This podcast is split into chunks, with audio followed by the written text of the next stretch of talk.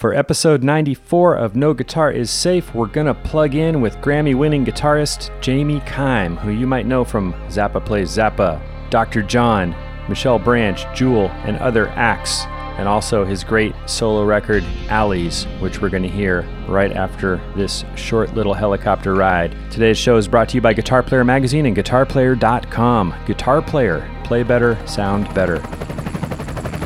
No guitar is.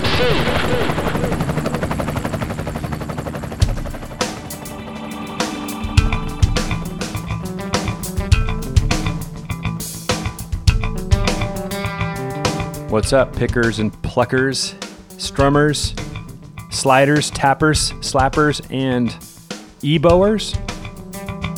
How are you? Thanks for listening to No Guitar is Safe. I gotta tell you, sometimes I feel downright guilty. I feel like I'm pulling a Tom Sawyer on people. I go over to Jamie's home studio, which he refers to as Madison Square living room. Here's a world class Grammy winning guitarist, and he's giving me a great guitar lesson and telling me about his life. And I'm getting paid for it. Should be the other way around. I mean, don't get me wrong, I'm not making fat stacks or anything. I do it for the love of it. But maybe after 94 podcasts, I've become a hundred air. So you know. That's a Greg Koch line, by the way. Anyhow, I'm digressing. Jamie Kime is a phenomenal musician. I've had the pleasure of seeing him many times, seen him on big stages like the Greek Theater in LA when with Zappa Plays Zappa, they did a double bill with Dream Theater. That was an epic show. I also saw another epic bill where Dweezil and Jamie were opening the show with their band, of course, opening for Jeff Beck. Again, that was like a co headliner kind of thing. I think they did like a full hour set. Amazing. But I gotta say, there's something really wonderful about watching Jamie at the Baked Potato in Los Angeles.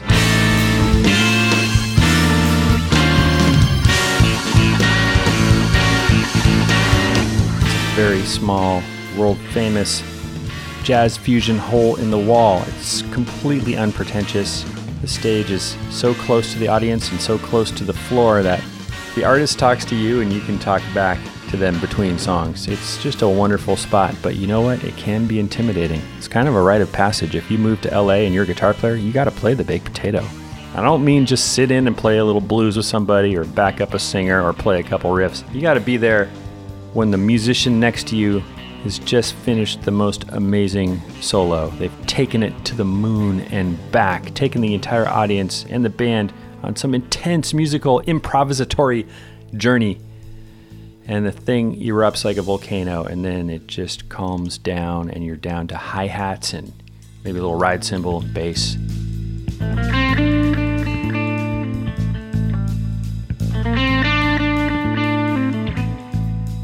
What are you going to do? What are you going to say in that moment? There might not even be any chord changes, right? That's easy. Soloing over one chord, you could do that all day. Could you? Room full of pro musicians staring at you, probably a lot of them guitar players. Do they get in your head? How many ideas do you have? How much can you say with the key of E Dorian? Well, one of the best players I've ever seen in this situation is Jamie Kime. He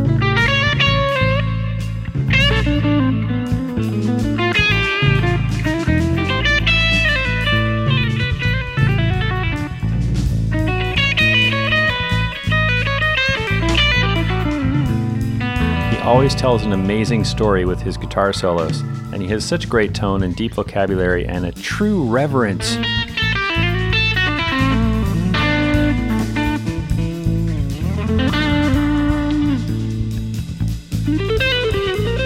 for the awesomeness of music and how you could never learn it all. So, in other words, he's a perpetual student of music, and he's going to share some of that with us. And, and we'll be students today hanging out with Jamie.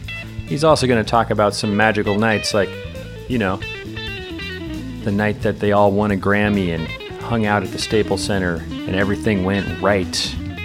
That's a great story. Or the time that he was playing with Jewel, great singer, strummer, pop star. Really cool stories.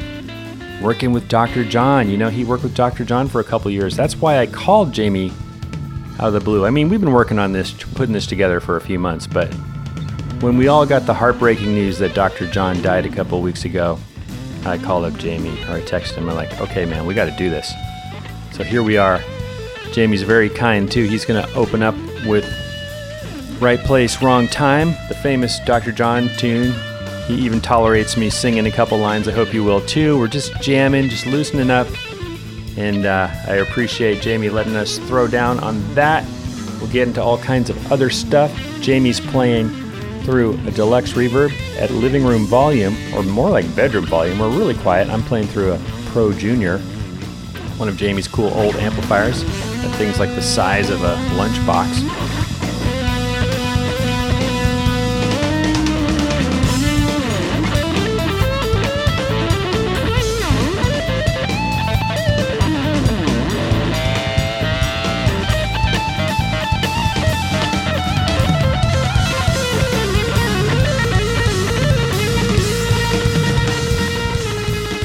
Playing one of his strats. Jamie's playing a very cool Stratocaster, which which I'll let him tell you about in his own voice.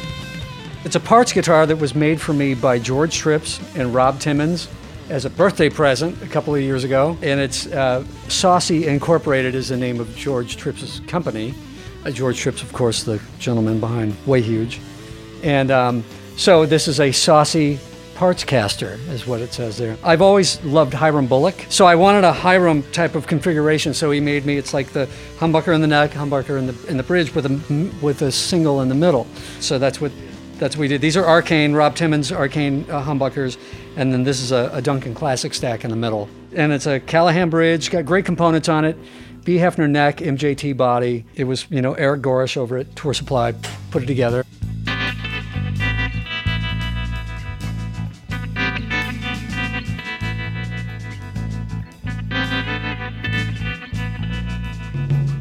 Fact, there was so much good stuff in this episode, including so much lesson material, that there wasn't enough room to put it all. I have a bunch more, so I'm going to do a bonus episode with Jamie ASAP, where we'll get into some even deeper improvisation approaches, such as throwing giant steps changes, you know, Coltrane changes at your rock fusion solo, or doing harp harmonics but don't worry, we're about to get super deep on some other badass guitar improvisation techniques on this episode as well.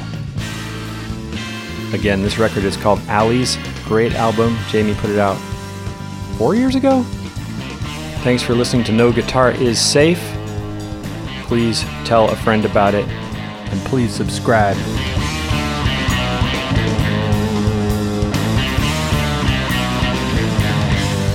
Thanks to Zoom for the recorder.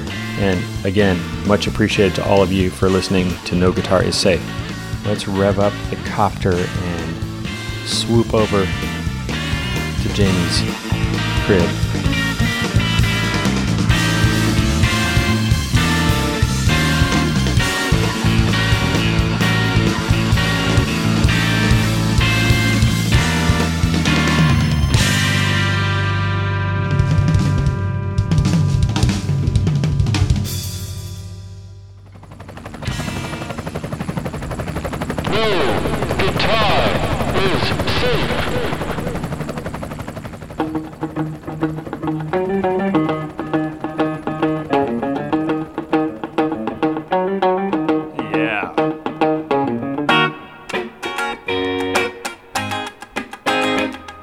Keyboard part.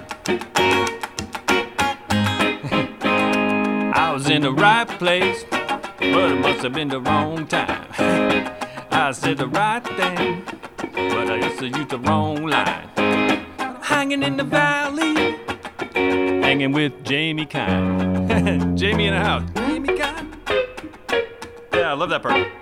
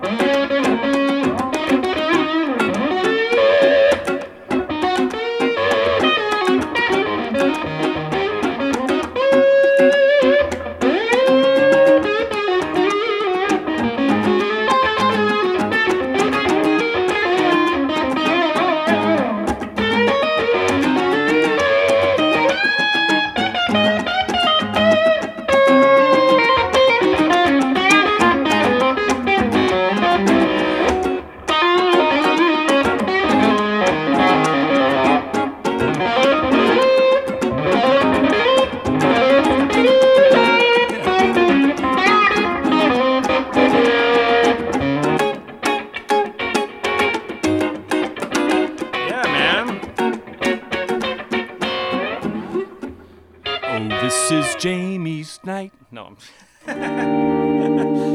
oh, thank you, man.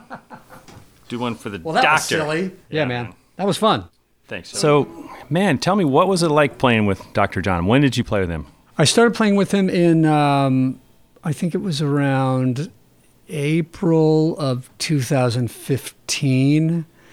And I played with him up until, um, I guess, the, the beginning of 2017 or like the very end Yeah. of 2016. So it was like a year and a half. Yeah, somewhere between a year and a half and two years. It wasn't long, you know. But it was, um, yeah, it was great. It was fun. You know, I caught him at the end. You know, it was the end of his. Well, I know his- that sometimes you would do like maybe two or three week runs, but then maybe it started tapering down to like weekend runs or. Yeah. yeah. But what was the guy like? Well, you must have been on the bus with him. What was, yeah, at, was at. John first, like? we the, when I first started going out, it was you know just proper bus touring, and um, when I first got called, I was just getting called to just go and, and cover like a two week run.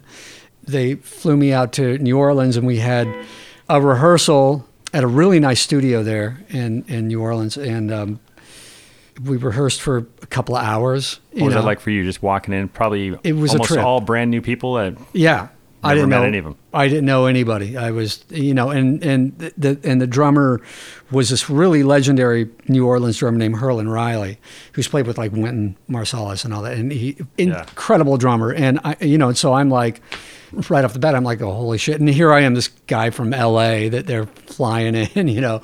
So I'm kind of like, oh man, I didn't really know how it was going to go or what to expect, and I had to learn a bunch of tunes like in fairly short you know, because I got a list of songs to learn that he wanted me to have under my belt. And it was something like 45 songs. And I had, you know, like two days to really kind of, a lot of them are fairly simple, you know, f- Yeah. you know, if you're comparing them to like, you know, Frank Zappa compositions, you know, they were, a lot of them were blues based, but still, there's a challenge in that too because they all start sounding alike to you. You can very easily get them mixed up in your mind. And but we kind of did a really quick little rehearsal and then got on. There, the tour bus was outside. We got on it and we drove to Shreveport, and um, and that was the the next night was our first gig in in Shreveport, Louisiana, and uh, and it it was fine. And ironically, almost ten years to the day, the first time I had ever seen Dr. John was almost 10 years to the day in Shreveport. Oh, wow. You know, from the time that I started playing with him. Like I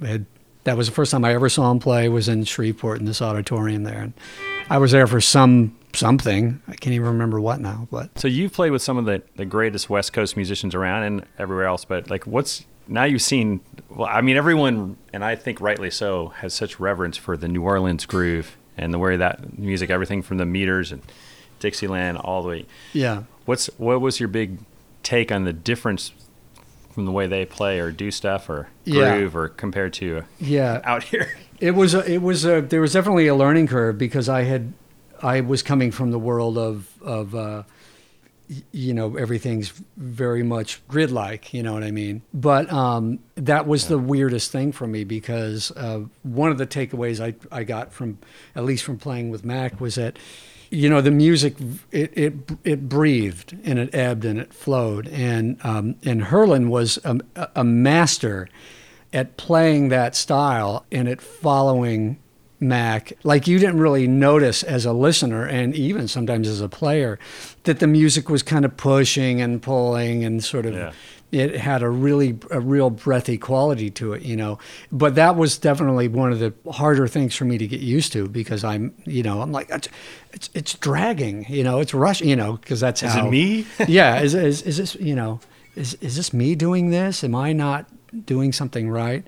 And um, I, I was definitely kind of the odd man out because I was sort of the new guy, but you know, Herlin was really patient with me and really, and he was all about just kind of wanting to, you know, educate me a little bit on the, and he's a super great guy and really nice guy. And I don't know that I would have been able to, if I would have made it on the gig had I had a more im- impatient drummer, but he was a really, super great guy and, and, and kind of explain. He's like, no, man. He's like, the music just kind of, it sort of breathes, you know, and you got to, you know, and, and Herlin would like watch Mac's body language and, and would sort of like push and pull with him. And it was just so used to playing with him that you didn't even notice that, the, that it was doing that stuff. And it was great. And once I kind of got used to it, it was really awesome feeling, you know. Yeah, it's a real deal, man. Yeah. I mean, the great groups do what you're talking about. I think Yeah. you know, from Yeah. from jazz players to Led Zeppelin. There's not necessarily a click track though. It's funny if you listen to Right Place, Right Wrong Time. yeah.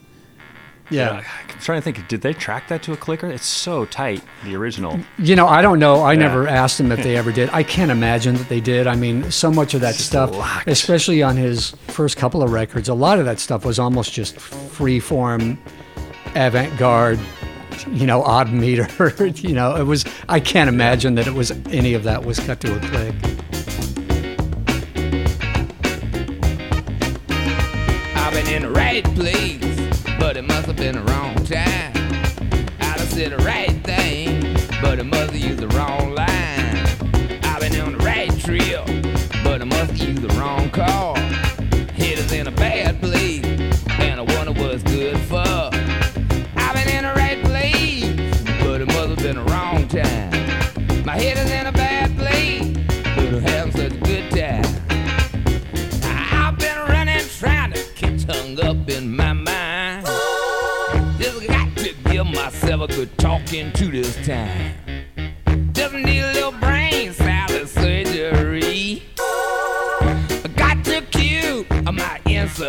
that I've been in the wrong place, but it must have been the right time. I've been in the right tune like uh, Right Place sort of became one of my favorite ones to play just because it, that was one of the most challenging to make it feel right. And, uh, you know, because that part is so simple. If you, you know, that.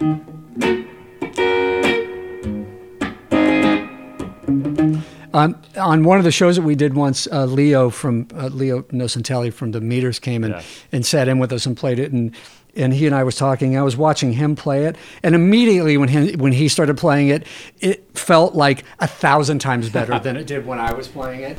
And I'm like, "What are you doing? Like, how are you doing that?" And he's like, "Man, I'm just playing." And he was doing the little the pickup notes.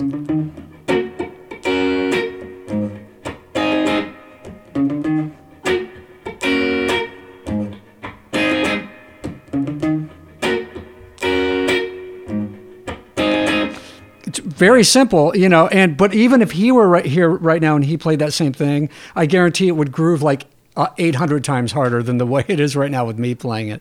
But I kind of like was able to incorporate myself into the rhythm section and make that feel, you know, what what I thought was what I thought felt really nice. And and I guess Mac, Yeah. you know, liked it as well because he asked me to join this band. So, you know, Fuck yeah. So Yeah. man, I, well that's that's kind of how you are in life. I think you you're Yeah. I, what I really appreciate about you. You're never trying to like stick out or be like. I mean, you're humble is an understatement.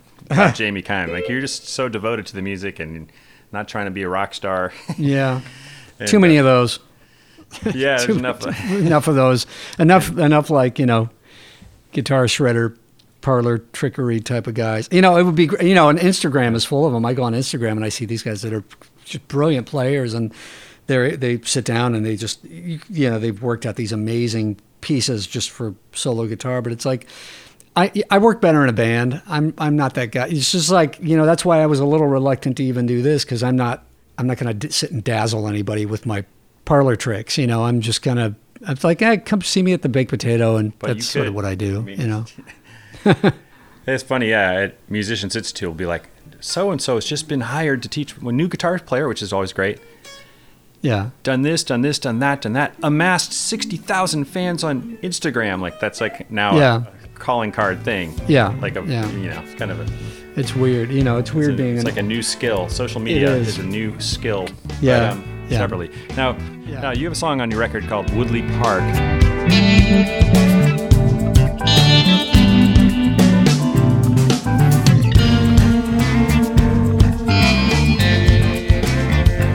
Which Yeah. kind of seems like it's in five, kind of like kind of like Black Widow.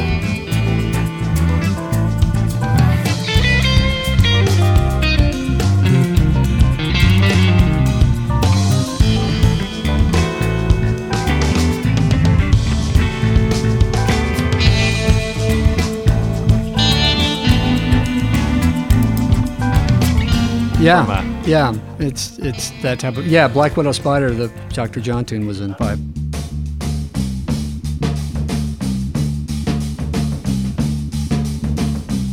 candlelit cafe down in New Orleans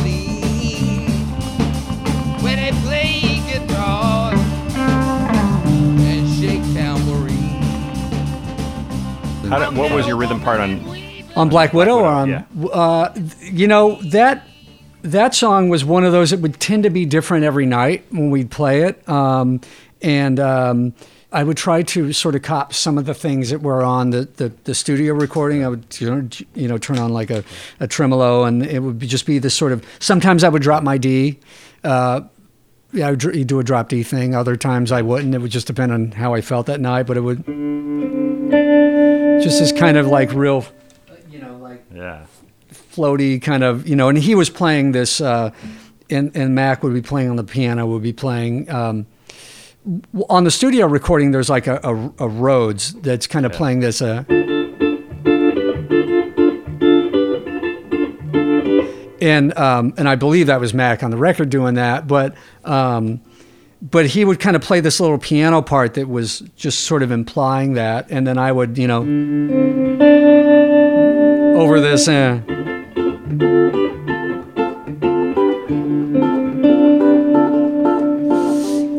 yeah, and, and that's kind of and then. Um, and just try and create this sort of like real atmospheric thing. And then as he would start Yeah. singing, I would start just creeping in with that rhythm. Behind him. Yeah. Because his piano part would get more and more sparse as he would start singing that, and, and he would just kind of Yeah. let the band sort of carry it.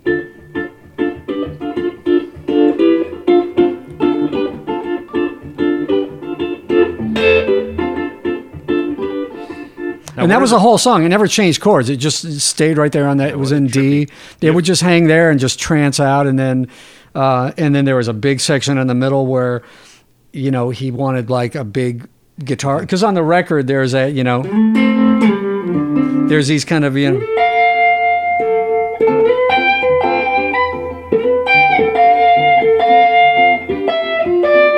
These kind of sixth interval sort of things, which I Yeah. believe is is actually him playing the guitar on that track as well. Oh, I could be wrong about that, but um, but um, he wanted this big epic guitar solo in the middle, and uh, so I would you know turn on a fuzz and ride the volume knob on the guitar and just kind of you know try and build up this big solo, and it was different every night. I would tend to take kind of a short solo and play sort of conservatively, but he would be like he'd be like, "No, man, I want you to play, play, you know, do your thing." And you know, he was all about you just kind of being yourself. And because I'm trying to like, you know, what would Leo Yeah. Nocentelli do? You know, and he's like, he's like, fuck that, do you? you know?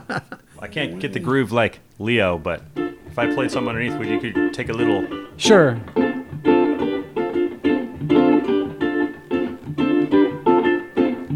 So I might do this. Uh,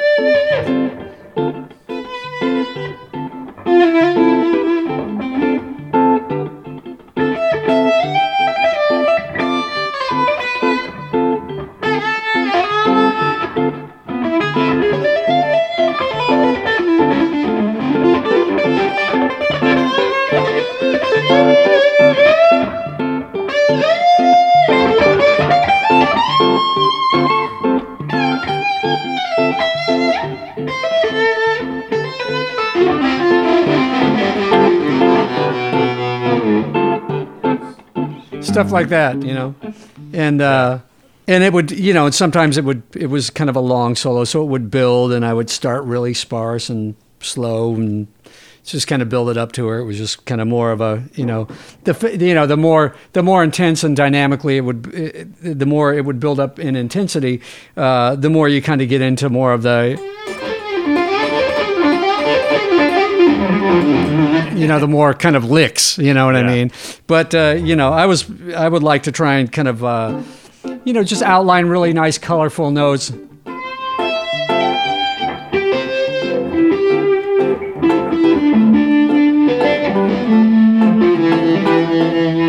You know it's all dorian but then you throw in some you know some little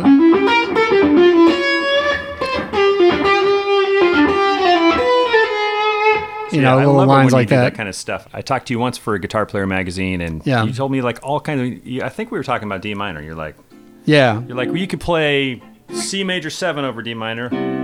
I guess that's kind of a Dorian thing. Yeah, like, yeah. Or no, no, you were telling me like C sharp major seven. C sharp major seven. Yeah. Now, how yeah. is- how does that work over like if like over a Um, the key of D minor? Well, again, it's you're kind of thinking of you're it's it sort of comes from the triad the triad world, but you can also get into like uh, seventh chords as well.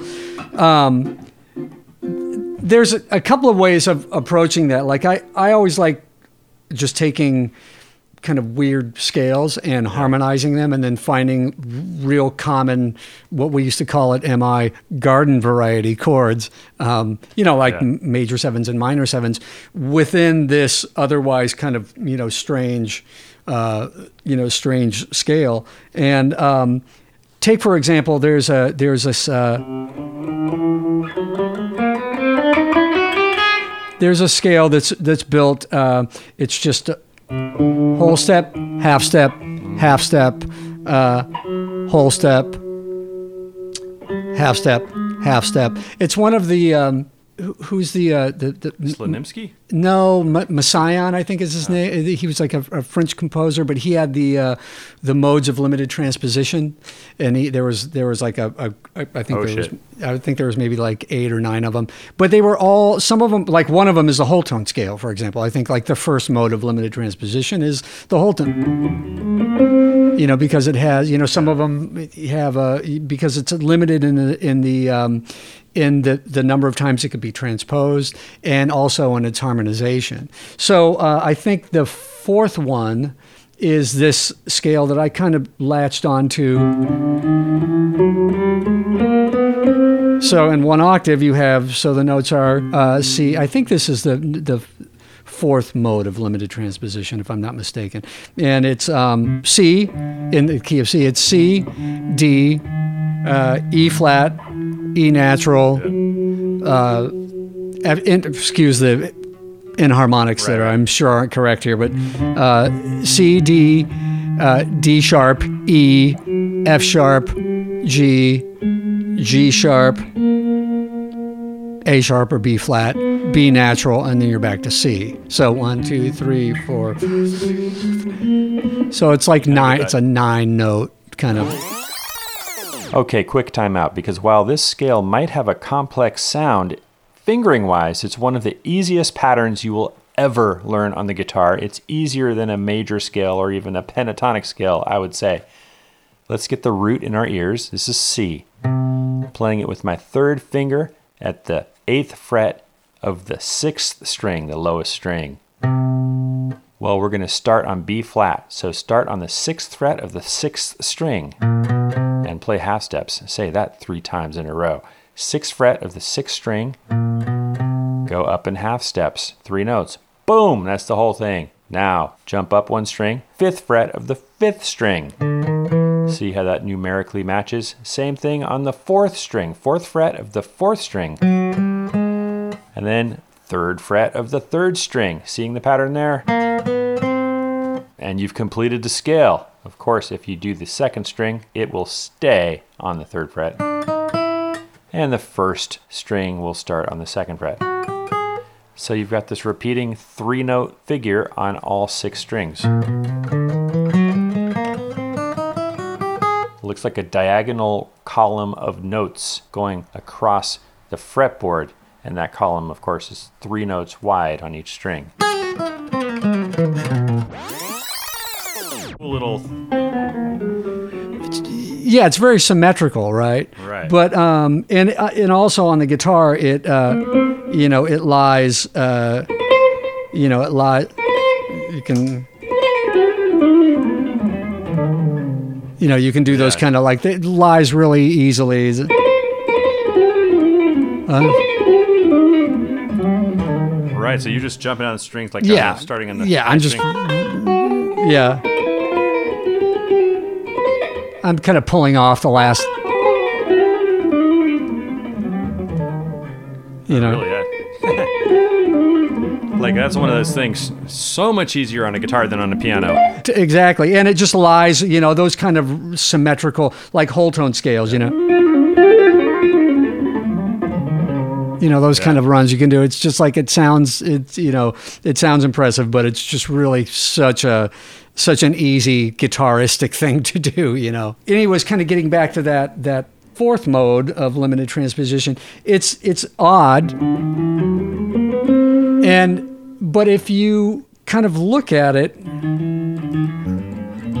and you start picking it apart and you really even if you like draw it out on like a neck a, gr- you know piece of grid paper a neck grid you'll find chords that are kind of buried in there. Like uh, like you could build a c minor 7 chord Out of that, yeah. out of that you know right off of the first Maybe note two- there's like a G maybe a C sharp sharp minor or- 7 oh, yeah. you can go through and you can find all kinds of triads throughout there all kinds of augmented triads all kind of diminished triads minor triads and, and major triads and then you can and then anytime that you have a uh, so for example contained right within that that that fourth mode of limited transposition starting on the C note there's a there's a, a like a G sharp minor 7 chord contained within that. So, yeah, we could be jamming in C minor. Yeah. You can also build a G sharp minor 7 chord just as an example Yeah. out of that same scale. So now I could superimpose a G minor 7 All right. What kind I- of groove should I play underneath you? you know, like just sort of like yeah, funky's always good. I'm yeah. thinking, you know, Yeah. My Funny Valentine or something. Yeah. Like that.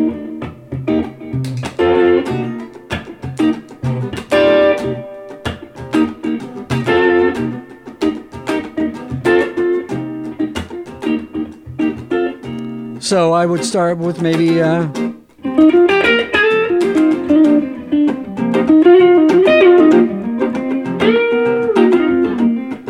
Now Yeah.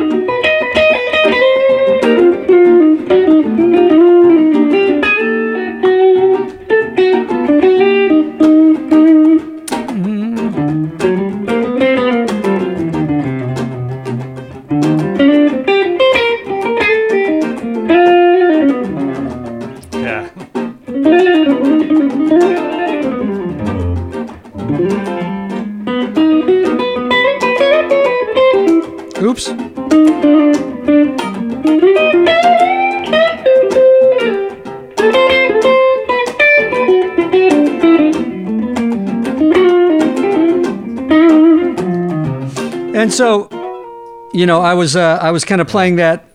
You know, I was doing a little bit of.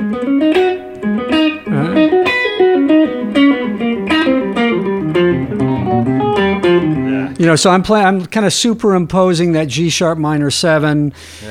On top of the C minor seven, and then also the parent scale, which was at, which by the way does contain a major third, which I kind of landed on a couple of times. You know, but you know that's because like in my mind I'm trying to visualize, which has a major third in it. You know, against the C minor seven chord is a little jarring, but if you kind of pass through it and treat it, you know, accordingly, it Yeah. That's awesome. So that's one way of Yeah. superimposing a certain one harmony you might superimpose yeah, in there. and that's kind of a super arcane way of thinking, and maybe not the most ergonomic way of of of uh, of thinking of things on the fly. But I mean, when I'm just sitting home watching Maury Povich, in, you know, Yeah. with some like you know neck grid paper, I'll do shit like that just because I think it's interesting, you know.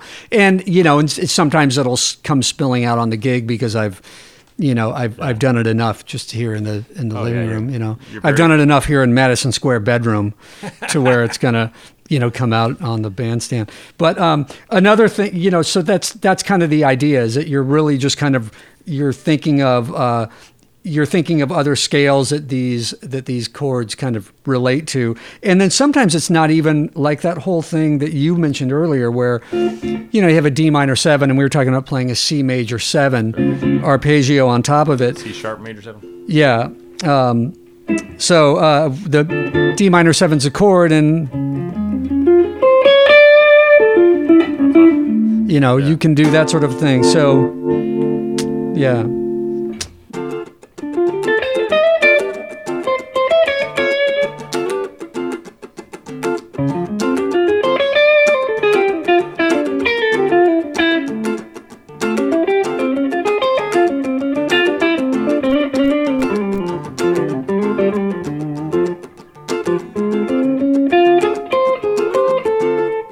Just kind of creates these little tensions. Yeah, but what those notes are in relation to, if you kind of analyze them, what those notes of a C sharp major seven triad are in relation to D minor seven, it's not really that out. You know, you're Yeah. playing the C ma- the C sharp is the major seven. It's a leading tone, Yeah. which is you know a harmonic minor or melodic minor.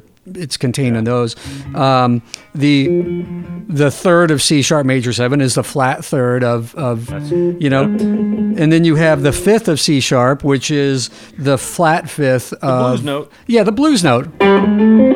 We play that every day, and then uh, and then the major seven of C sharp is the flat seven. So it's not really that out, but it's just if you when you play it as a you know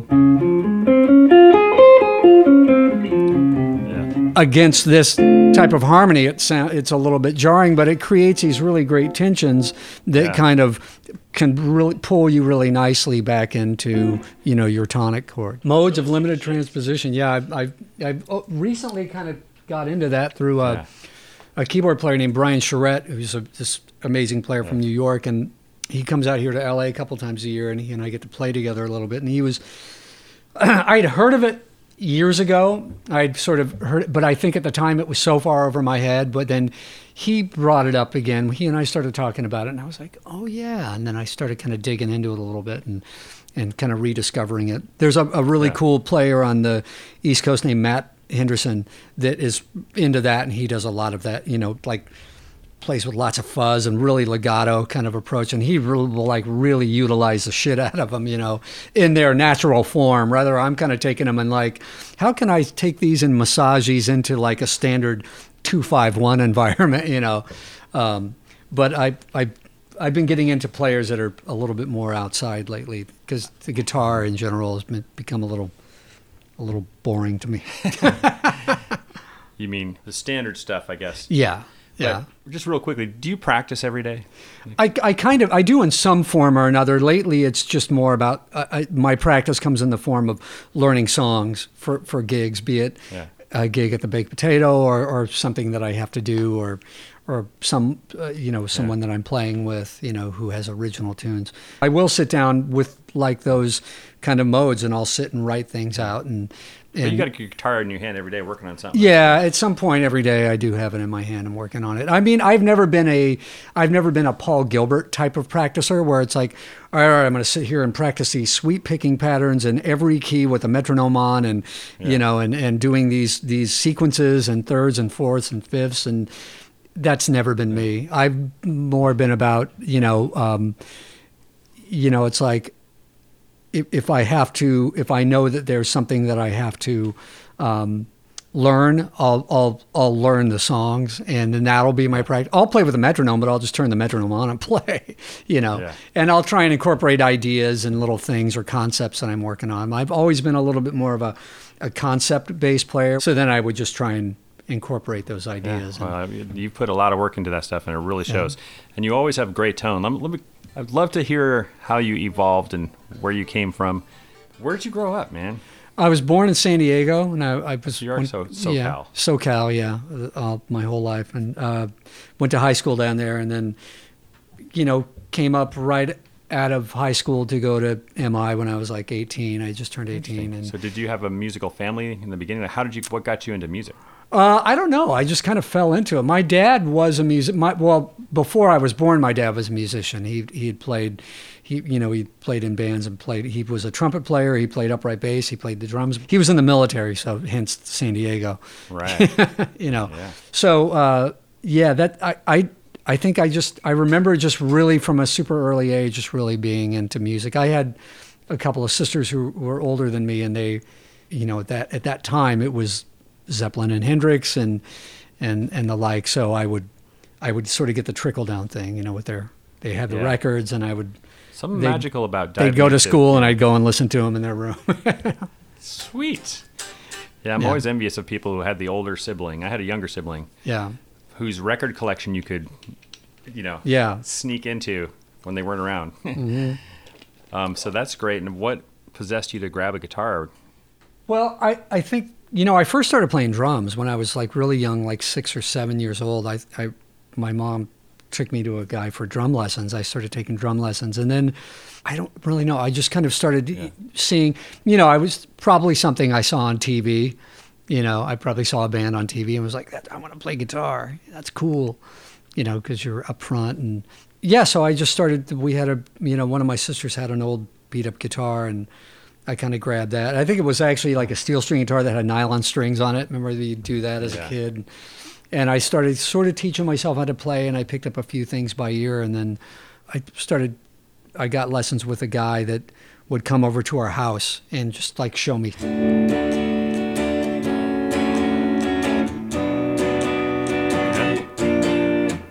You know, oh, Well, Peter Frampton. Yeah, that you know at the time, like you know, I was at that age where Frampton Comes Alive came out, and that like sort of like shaped a large part of my, you know, adolescence. Um, and Yeah. he'd show me like a bunch of songs, just random tunes, and and uh, a couple of years later, I got a when I was about thirteen or fourteen, I got another teacher that was a, more of a a serious player, and and then he started really getting me into all the because I was one I was really inquisitive. I was like, yeah, but why is why is that called a D? You know, I get it that you're telling me that's a D seven. What does that seven mean? Why why is it called? So I started taking lessons with a guy that I wound up studying with um, all the way up through high school, and uh, his name is Dave Davenport, and a great, still a great friend of mine, and uh, and he and he was the one that kind of started getting me into like the, the theory side of things a little bit more because I was very I, that for me that wasn't a chore I was very much I ate that shit Yeah. up because that was the stuff I wanted to know I was you know I can tell. Well, I really love the way that you've blended your love of theory with fucking real tones, man. Like you have Oh, great thanks, tones. man. Like thank you real quickly, give us like a rundown of what your uh, your rig is like these days. Like uh, when I think of you, I think of great tube tones, super Yeah. great distortion, maybe a really tasty echo from a separate amp, like Yeah. or something like like it's working. yeah no I've done all that sometimes not the most practical rig but yeah I've done all that and and uh, it's it's I've used a lot of different amps over the years from like you know like the mid 60s uh, Fender Bassman heads Yeah. um, which I came to really love. I at one point I had probably like 13 of those because at the time you could get them really cheap. You know, in San Diego at the like pawn shops, you get them for like 75 bucks. You know, so I would just buy them up, and if one me. didn't sound great, I would just have another one. I I still have like I think four or five, but um, and then a Marshall Plexi. I had a really nice 67 Plexi for a long time. Uh, 100 watt. I would use that currently a Jim Kelly. I have an old Jim Kelly, uh, a bunch of old Fender amps, um, and then I would do the the the parallel. You know, where like I was using the Marshall into a 412, an old Marshall, you know, into an old 412, and then taking a line out off of that with a little box. Yep. You know, where you use the separate speaker out and take a line out into uh, into like a you know a delay, a PCM 41 or sometimes even an Echoplex, an actual Yeah. EP3, and you'd send that into a separate amp so you'd have like a wet dry thing. I never really did the wet dry wet, the Right. 80s wet dry, because mainly because I just never had the gear and never had the means to afford that whole kind of setup. Because my um, my rig was always, it was more just kind of like, you know, what's the chewing gum and band-aids type of type of just Duct patched tape. together with yeah with things and and uh but I always love the parallel effects. And currently, what I'm doing is I'm doing a. Do you know you know Stevie Fryette from Well, yeah, like yeah. old VHT? Yeah, he came out with a device called a Power Station I have one of those. a few years ago, and that just changed my entire world because now I could take out, I could use, you know, like uh, my 100 watt plexi, I could use it at the baked potato, you know, and I could use that it with this power station, and it has a great effects loop in it, so I could plug in an EP, like an actual Echo Echoplex, into the loop of the power station, and then run it all into one cabinet, so I didn't have to Yeah. bring two cabs. And so you're not, I mean, for people who aren't familiar with, like if you run the echo of any kind straight into the front of the amp, Yeah. you're to, it can be a lot more messy and it'll do all that weird ducking and then jump out. Yeah, And, you know, it's being, the echoes are being distorted. But this Yeah. box, you run your amp into it. Yeah. And then you get that tone, the power tubes, and then you add the echo after it. Yeah, delays work great into a clean amp. Like uh, like Yeah. right now, I'm using this this Echoplex pedal, uh, this Dunlop Echoplex pedal into this deluxe, and you know, and it, Yeah. And it sounds.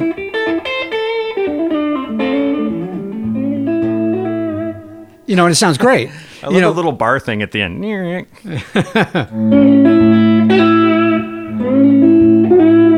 Sorry, Yeah. Bar trickery. Yeah. it's just tasty. Sorry, go ahead. But it, you know, the second that you take a, an an amp and you t- start turning it up to where the amp is distorting, and you're getting that great power section distortion out of the amp, or even even an amp with preamp gain, and you're turning it up, but you run a, a, a delay pedal in front of a delay pedal or a delay device in front of it. It's your clean signal that's from your guitar that's hitting that that pedal before it sees that dirty amp. So you're getting like this great, you know, overdriven amplifier, but you're getting these like really clean, sparkly delays that are and that's what's being delayed into the amp and it winds up sounding kind of harsh. So the ideal spot for for delay is always kind of as we call it post, you know, like after the distortion. Yeah. And and um That's why if you're Yeah. running an amp with an effects loop and you're not really driving the power tubes and you're only driving the preamp tubes, it works pretty well because you're getting the delay after the preamp tubes yeah. tubes. Yeah. But once you get that juicy power tube distortion, Yeah. it's ideal if you can get the Yeah. delay after that. And that's that's how it yeah, that's the ideal place to run any kind of So like, yeah, that thing is so great. The power station, and Yeah. also, like you said, it lets you bring the volume down to a Yeah. manageable level. And Yeah. So those two things alone make it so genius. You know that Boss, Roland Boss, is coming out with a competing product now too. uh, com- their, their version of the Ox. Yeah. Yeah, it, but it also does the power station. Yeah. thing, although it's not doesn't have.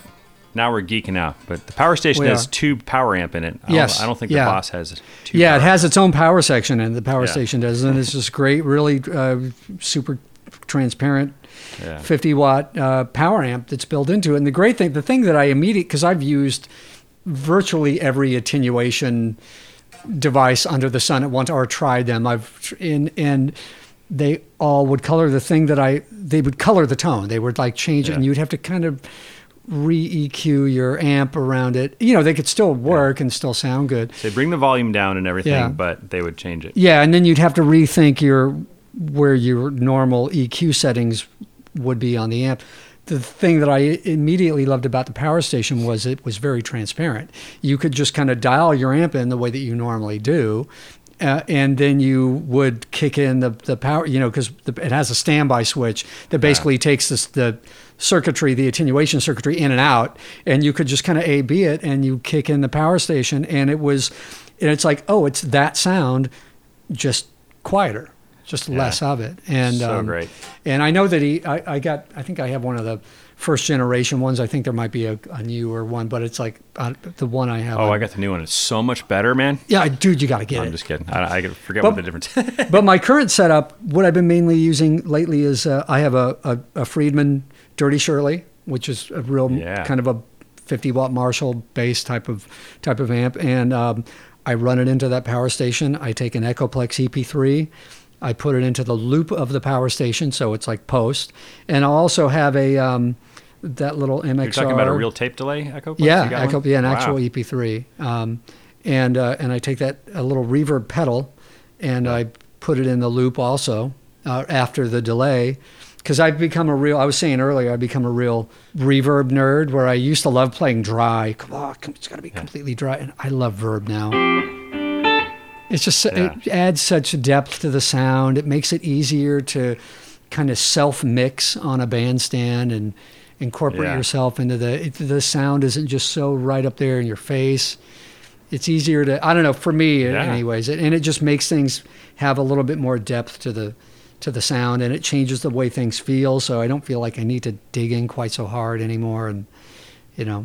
But Yeah. um, but I'll do that, and that's kind of been my setup of, of late. You know, into a 412. I love 412s. Yeah. Well, You know. yeah, you got it going on, man. Yeah. Have you ever have you tried the Komet Ambi- Ambicab from Komet K O M E T? I have not. That one's kind of cool because it has a internal power amp, so you can. It's a you get it's got two t- it's got two 10 inch speakers on top that runs your effects separately, like you said. So this Right. is a true wet dry wet rig. Right. So you got stereo effects on the top that are Yeah. running through an internal power amp that are that's in the cabinet, Wait a minute. I And did try one of those. and then I- you got the two 12s on the bottom for your amp. So you Yeah. crank your amp through the two twelves on the bottom, but you, it also takes a split off your amp, so you can get that power tube distortion going Yeah. to your effects, which go through the two tens on top. Yes, I think I did try. I think there. were- I think that Dave Friedman had one over at his place. I have a feeling I might have. Uh, there's- there's so many ways to go. it. Yeah, I know. It's you know. So um, let's get back to your life story real quick. So you went to MI. I mean, Yeah. we, you know, obviously a lot of fantastic teachers there. Great place to meet a lot of people. What did you do after you? Uh, That was it, it was early. I mean, early '80s is when I went there. It was a completely different vibe over there at that point. A whole different faculty for the most part. I mean, um, except for Dan Gilbert, who I think is, still, is, is Dan Gilbert's still there. Well, Dan Gilbert is in the room today because I was thinking of him when I asked you if you practice every day because I always he practices every morning before Yeah. he goes to school. Man, like two Yeah. hours. So I'm sorry. Go ahead. Yeah, well, Dan Gilbert was there when I was a student there, and he's still there. He's been uh, he's like a legend over there now. But um, after MI, I went um, back to San Diego, and uh, I just started because I went back and I think I started teaching guitar at a, at a shop, and then I started playing, just pick it, trying to get gigs, you know. Yeah. And I was I thinking back, I think my initial plan was after MI, I was going to go to another school. I remember actually applying to Carnegie Mellon, which I don't know why I ever applied there, but I think at the time there was like a they had like a sort of a conservatory music program Wow. there, and that really interested me. And I was like, yeah, I want to go here. And I, I think I applied there, and I might have even been thinking about Berklee College of Music, but you know, I, at the time. I, you know, I had just come out of high school, gone straight from high school I graduated like midterm, you know, where after one semester of your senior year, and then immediately like moved to LA and gone to MI. And MI was a pretty intense experience back then because I was just playing all the time. It was also from a, a from a personal standpoint, it was also kind of a tough time because like right after I moved to Los Angeles to go to MI, my my mom passed away, so it was Man. just kind of a it was just sort of a heavy time. And then Yeah. once I kind of got through and there were times where I was like almost bail out of MI. I was like, I, you know, this just, I need to just take a step back and not do this. But I managed to get through it. And um, I mean, it was overwhelming the information, or yeah, overwhelming the information All and the just all the shit that it, just having to deal with all this kind of change in my, Yeah. you know, in my, you know, in my life, your you know, losing life, my mom and mom, and then LA's fucking weird. yeah, and then moving to to you know Hollywood, and you know it was just all very overwhelming. And but I I I managed to make it through, and then afterwards I moved back to San Diego, but I started getting gigs, and I think I just sort of at that point jettisoned the idea of going to school anymore because I was like I just I want to just play guitar. No more school. I'm done. But I did at that point start studying with a, another great player named Peter Sprague um, Yeah. who's a, a phenomenal like jazz and bebop player and straight ahead player. And I started studying with him when I was right when I went back to San Diego, and he showed me. I probably learned more from him in like the two to three years that I was hanging with him than I could have ever learned at any other school. You know, and I was also getting to play a lot. I was starting to work a lot of gigs, get in, get in like working bands. Yeah. You know, I had been in bands all through high school where we would play parties, and you know, and that was the extent of my professional experience up till then. But Well, you did your share of pop gigs too. I, I know that you played with Jewel and yeah, that was later Branch. on. That was much later. I I, I, I In your played with Jewel for, or something. Or? for a little while. I played with Michelle Branch for a while. That I mean, God, that was so long ago at this point. But yeah, What was that experience like for you? I mean, these are huge names, especially Jewel, but also Michelle. I mean, I personally, I love that stuff too. I love pop Yeah. music, ear candy. I'm into everything. you know, I had to I had to sort of the irony of it is is at the time I really didn't care about that music and about those artists all that much, but to me it was just it was a gig, you know, and I was like, oh, Yeah. I'm getting a I'm getting a gig, I'm going on tour, and this is going to be great. But I really had to kind of like learn their music. I wasn't, you know, super familiar with a lot of their, you know, um, Jewel. I knew a little bit of of her stuff, but you know, Yeah. but the thing, the funny thing is, is not that I would ever, ever get called for a gig like that now because I'm way too old. Um, but I would love to do a gig like that You now, never- really? because I'm so much more into that type of music now. You know, playing behind, playing like pop music behind a singer is something that is like, hell yeah, I'll do that all day long. Well, that would be, I'd be able to have a lot more fun with it now than I did back then. I Um, think it's probably coming for you, man. you know, oh yeah, yeah. Well, you know, look at Landau and James Taylor and stuff. There, there's some great gigs out there for some monster players. Well, the difference there is Mike's been doing that gig for many, many, many years, and Yeah. you know, um, You never know, man. That Dr. John thing just came out of the sky. You it know, did these- it these drop things. out, drop out of the sky. But, but uh, speaking of Jewel, it's like I, I really that gig with her was cu- unfortunately cut short because that was in 2001 and September 11th happened, and uh, slowly. You know, we had a bunch of stuff on the books, like well into the 2002, and slowly stuff started like dropping off. You know, gigs started canceling, and then finally she was just like, "I'm pulling the plug. We'll Weird. we'll re we'll regroup next year." And then she had recently relocated to Nashville and was trying to do the Nashville thing, and then got like all of her Nashville guys. Yeah, you know. pop gigs are weird. They're kind of like anonymous. Like Yeah, like you're disposable. You'll, You're- you'll do it for a while, and it'll be you'll have a deep connection with the artist, and then Yeah. next Yeah. year they're doing something totally different in another place. I loved, yeah, I'm, I, that's how you're the, you're disposable, you're the disposable band is what I always called it. You know, you could be, be tight and hanging on a bus every day and just living your, you know, every day, day in, day out, uh, around these people. And then it's over. And then the tour manager calls you and says, all right, uh, thanks. You know, or if they call you at all, Yeah, right. you know, and, and, and that's, that's it. And you're just, and you're done. It's what like was it Michelle never Branch happened. like? She, she must have been pretty young when you're. She was pretty young. I think she was like 21 or so at the time. I um, it was a it was a weird experience for me. Yeah. I, I don't know that. I mean, I was like 40 when I was doing that gig, so it was uh, quite a bit. I was in my late 30s, I think, so I was quite a bit. I was quite a bit older than her. I didn't really, you know, at the time that I did the gig, it was like I was basically told, you know, they give you they give you the the, the music, and then they give you some like live, some show recordings from like the previous band or whatever, and they're like, you know, here learn this guy's parts, learn the parts Yeah. because the, the the albums are all super produced with like a hundred guitar parts on them, and Yeah. you know, and then so they'll give you a show recording and say learn, just cop this guy's parts, don't interpret them, don't do your own thing. Just learn, just play it just like this every time. And it was like, and that's exactly what I did, um, what I did my best to do. And I think I did. So even the solos, there was a couple of songs where I would solo, but it was, it was basically the solo that was on the record, you know, which I think was John Shanks, you know, and, um, and because he produced a lot of that stuff. And so I would just play that solo every night. There was no, it wasn't a, you know, it wasn't the type of gig where you're going out there and stretching out, but, but it's a pop gig. That's what it is. Yeah. That's what the gig is, and that's fine. And Kenny Aronoff was on was in the band, who was Wow. great. Kenny and I got to become friends, and I'm still friends with him to this day. And Monster drummer. but and he was great in that in that gig, and um, but it was. I don't know how much I want to say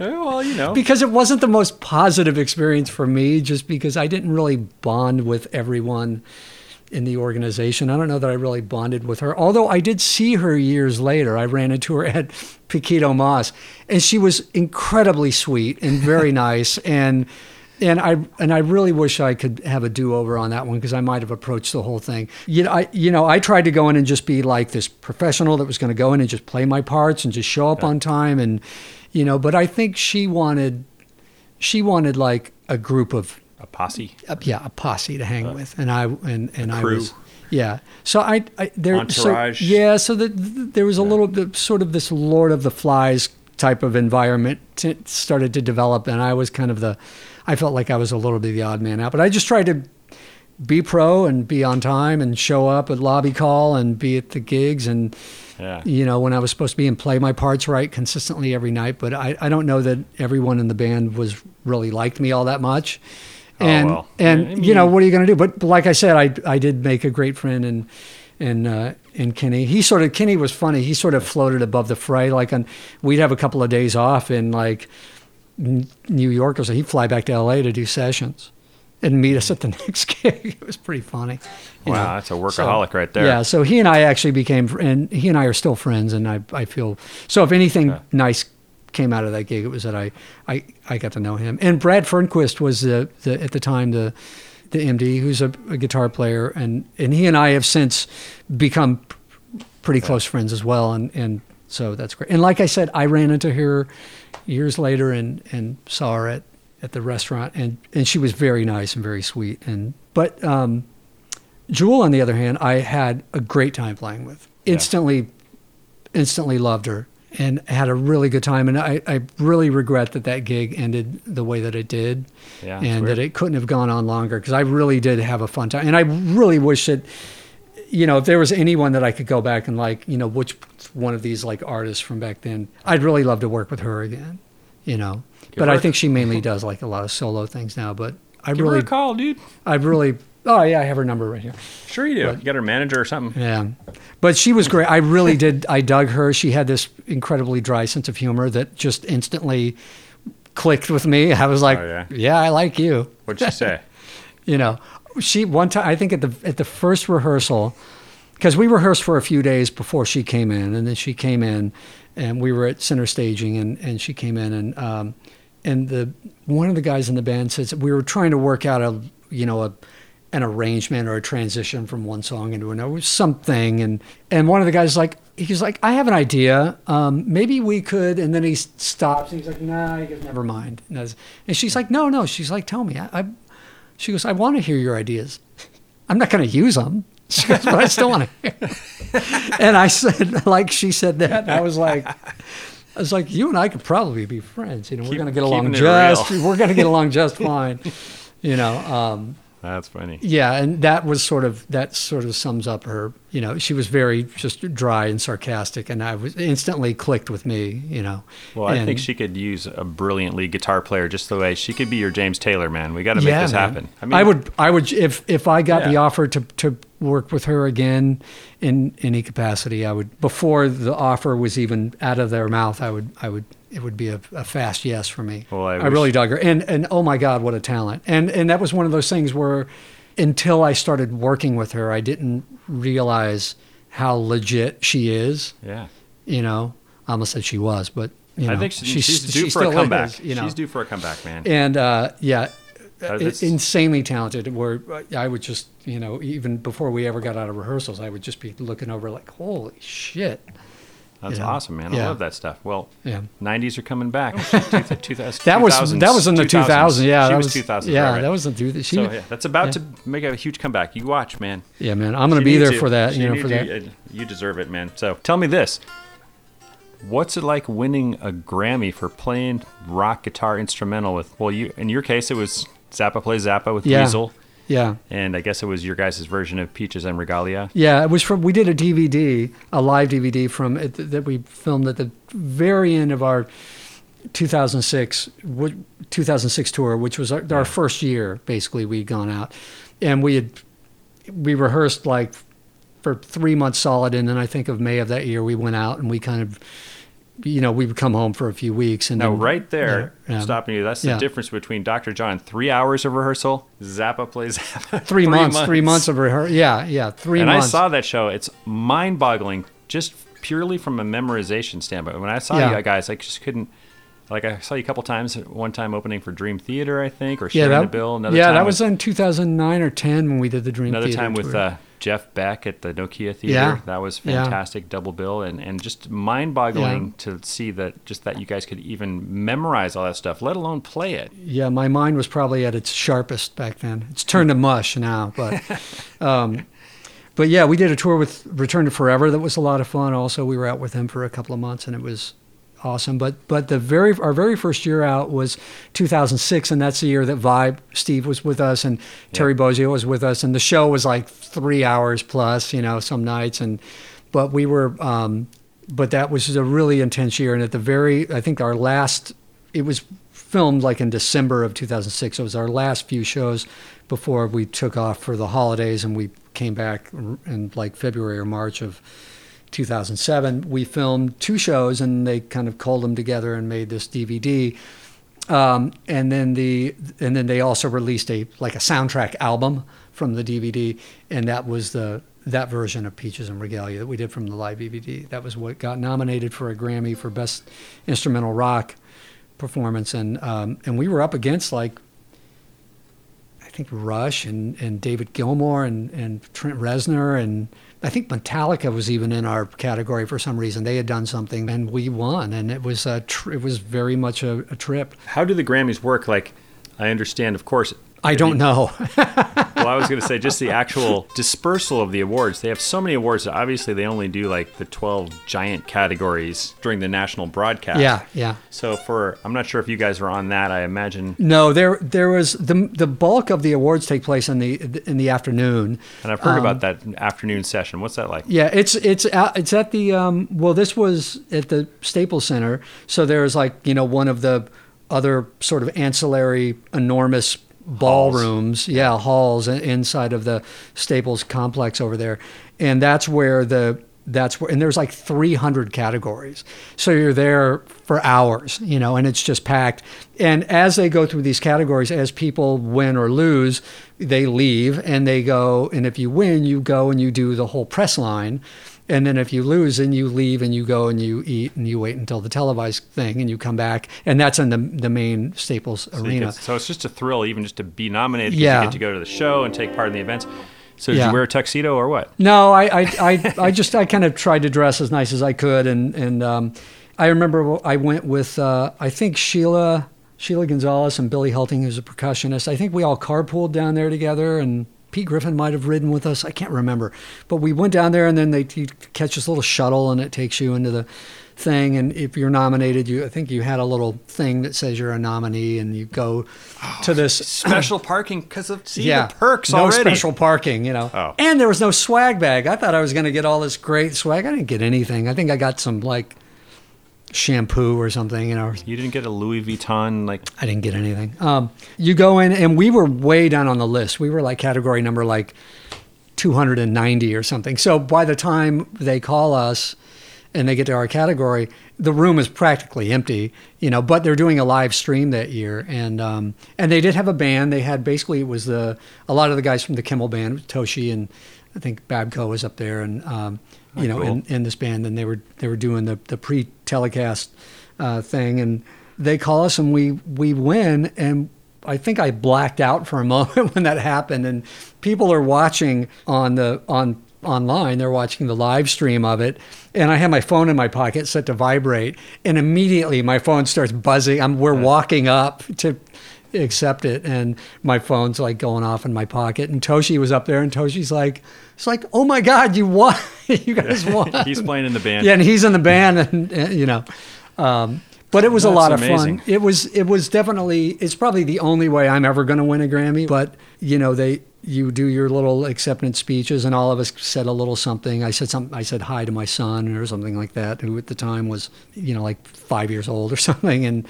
Um, That's great. and then you go back and you do the whole press line, and it's a whole thing. They give you a Grammy. They give you, and it's an actual Grammy award, you know, but it's blank It hasn't been etched. it hasn't been etched. It doesn't have the nameplate on it or anything, and it's just for the photos. And as soon as you're done with the whole press line, they're waiting. There's someone at the end with a cart and a polish rag, and they snatch that thing out of your hands and thank you. they take it back from you. You get in the mail like You get in the mail a couple months later. Yeah, a couple months later. what a thrill! You must have been like walking a foot taller Yeah. that whole time. Just that whole, just your head spinning. That whole night was great. Sheila and I were recently talking about that again because you go to the the telecast and uh, and you you watch it and um, I think I made it through most of it. I think Radiohead played that year and Alison Krauss and Robert Plant were there. It was kind of Yeah, cool to see that. and. and That was the year that I think Stevie Wonder played with like the Jonas Brothers or something. It was a little bit of a interesting Yeah. pairing, but um, I made it through most of the televised thing, and then uh, Sheila and Billy and I were we're, we were all hungry because we've been there all day at that point. And there's like no food, and we're like, let's get some. We're starving. We're dying. Let's get something to eat. So we leave, and then uh, we go and grab something to eat, and we're just about ready to leave. We're like, all right, well, let's go to the car, and I guess we'll just go home. And then we hear from, I think it was that same big giant ballroom where the pre-telecast had been. Yeah. There's now a, a party going on, and we're like, what's going on in there? And we're we hear something, and it sounds like Morris Day and the Time, and and Sheila's like, holy shit, is that Morris Day and the Time? Let's, and we wound up going. That was like this big after party Yeah. thing. So we wound up going in there, and it was this enormous party, and Morris Day and the Time were playing. We wound up staying for another like two or three hours, had an amazing time, and uh, had a great time. And Billy's telling everyone, "We just won a Grammy. We just won a Grammy." That's you know. great. And then there's a shuttle bus take you back to the parking lot where your car's parked, and we get on it. Billy Hulting's all, you know, he steps on and it's full of people, and Billy's like, "I just like everyone to know that I won a Grammy today," and everyone starts applauding. Oh man, that's Yeah, so man. What a wonderful. It's a great memory. Yeah, it was really a lot of fun, and it was a really cool thing to have happened.